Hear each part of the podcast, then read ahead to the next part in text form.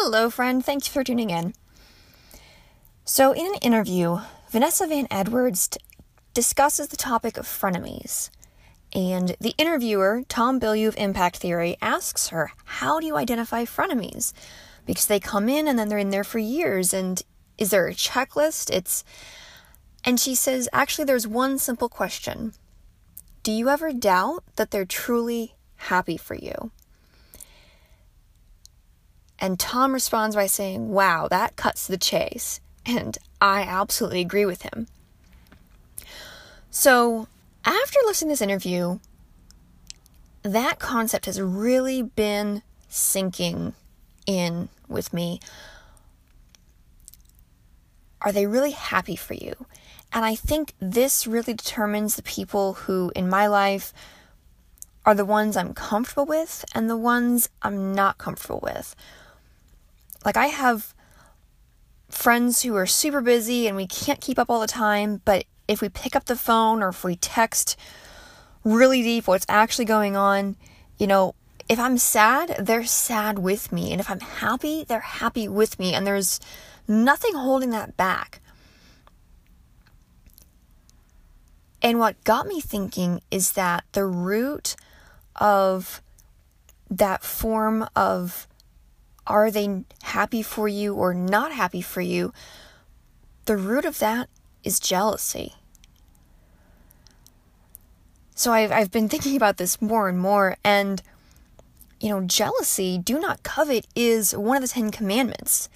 And it's one of the Ten Commandments that is only a a thought sin if that makes sense. I mean, do not murder, honor your mother and father, honor the Lord your God, do not worship any anyone else. Like those have those also start in the mind obviously and then go outwards, but the jealousy is one where it's only ever in the mind. But it, then it does come out and it expresses itself as this frenemy relationship and the more I thought about it, the more I realized that jealousy, if one person in a friendship is jealous of the other, it will destroy the entire friendship. Because the person who is successful or has what the other person is jealous of, they can no longer trust the person who's jealous.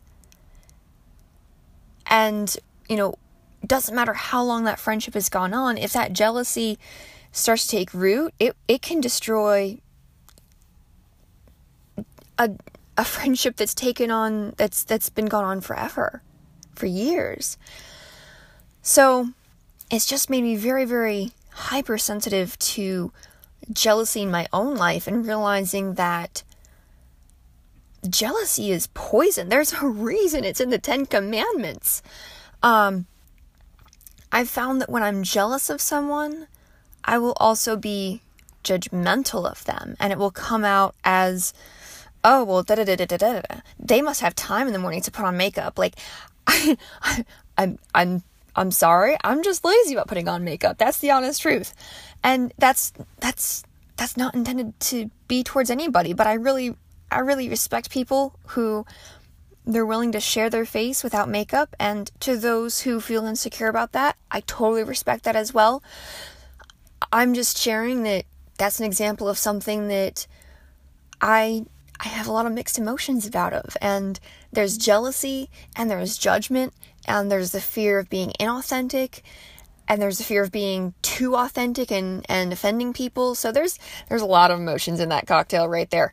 Uh, so please don't judge me for my cocktail of emotions because I'm taking it to Jesus, and I hope you're taking your cocktail to to Jesus as well.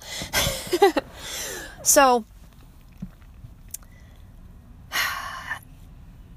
it really got me thinking about how if I'm jealous of someone, I need to distance myself from them and take that to God because I can't be a true friend to them. And if I can't be a true friend to them, then why am I why am I trying in my actions when my heart isn't in the right place? I'm telling you this this this one snippet from this interview, I'll put the whole YouTube link in the description. It's a fantastic interview. I highly recommend it. I there are other things in this interview I want to do podcasts on. That's how good it is. Um,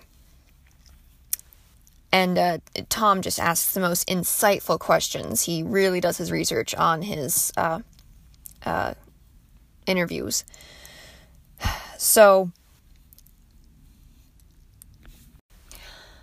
realizing how where frenemies come from and how it originates in our hearts has really made me sensitive to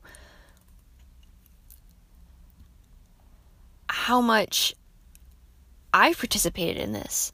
And frenemies are something that we think about in Mean Girls, and it's like, ooh, And it's it's kind of that, you know, it it's it's the hyper drama because it's so ironic and it's funny at this point, and they all get over it at the end. But but that's that's not how real life works. um, I mean, it's funny because it's condensed and dramatized, but in real life, it's not funny at all. In in real life, this stuff destroys people, and and I mean, it it made me realize that if I see jealousy in a friend's life, the most loving thing I could do to them is say, hey, I've noticed something and I think you might want to work on this because it's in your best interest to not be jealous. And I'm your friend and I love you, so I want to tell you about this. It's made me really sensitive in my own life, as I mentioned, to not being jealous, not being judgmental, taking my cocktail of emotions to Jesus to have him purify and sift and and sort through all these things and repent of of of sin. Jealousy is sin. And there's nothing that will destroy a church faster than than jealousy and the pettiness that comes from it. I really hope that this podcast has challenged you and opened your eyes. This this concept has just been very eye-opening for me. I'm I'm I'm very convicted. I I I'm embarrassed to say how many years I've been doing this. How many years I've wasted being jealous of people and being judgmental and ugh, I wish I could just go back and apologize, but there is grace for this too. And if you're the person who is listening this podcast and feeling convicted as I am, I I would encourage you if there's any friendships where you know that you've done this, I would encourage you to go and apologize to those people and watch the the trust rebuild and as you mourn and grieve together what what sin is stolen. And I think in some sense jealousy is is learned. I think it's part of human nature. I mean no one teaches us to lie, but we just we kind of have a sin nature that's built into us and and that's that's part of that's part of the depravity of man. We are we are born with a propensity to sin. That means that we haven't sinned yet, so we're innocent, but the way that we're hardwired means that we will sin. And we need Jesus to redeem us. I need Jesus to redeem me. Whew, thank you, Jesus. The the longer I walk with God, the more I realize how much I need him, how much I have to repent of. And in the Gospels, Jesus is talking to a Pharisee and he's talking to a woman of the streets, a prostitute who comes in and anoints his feet with oil. And Jesus knows that the Pharisee is judging the prostitute and he's judging Jesus for interacting with a prostitute. And Jesus turns to the Pharisee and says, There were two men who were in debt, one for 50 and one for 500. And in our day's wages, these would probably be like, you know, a day's salary versus a year's salary. And the the lender realized that neither man could pay, and so he forgave both of them, and he canceled their debts. And then he says to the Pharisee, Which one loved him more? And it's the one who was forgiven more. And so the more that we realize how much sin is in us, and the more that we're able to repent of that, the more we love Jesus.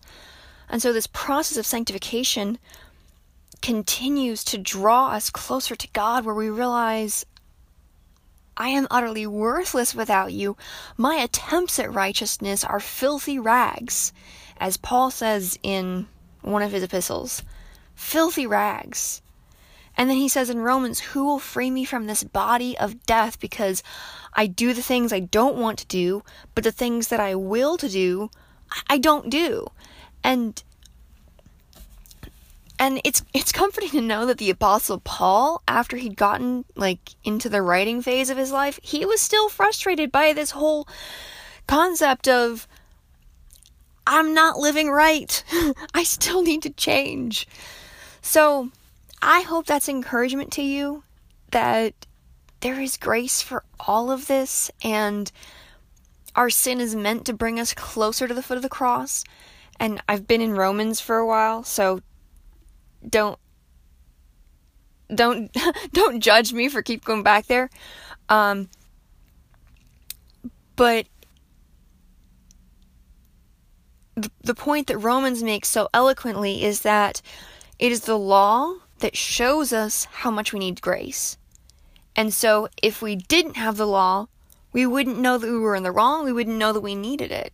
So that's why that's why the truth sets us free because it tells us how things are wrong so that we can go to God and ask him to fix it. My name is Meg. I love my Jesus and I believe in living inside out. Now it's your turn. Go live it.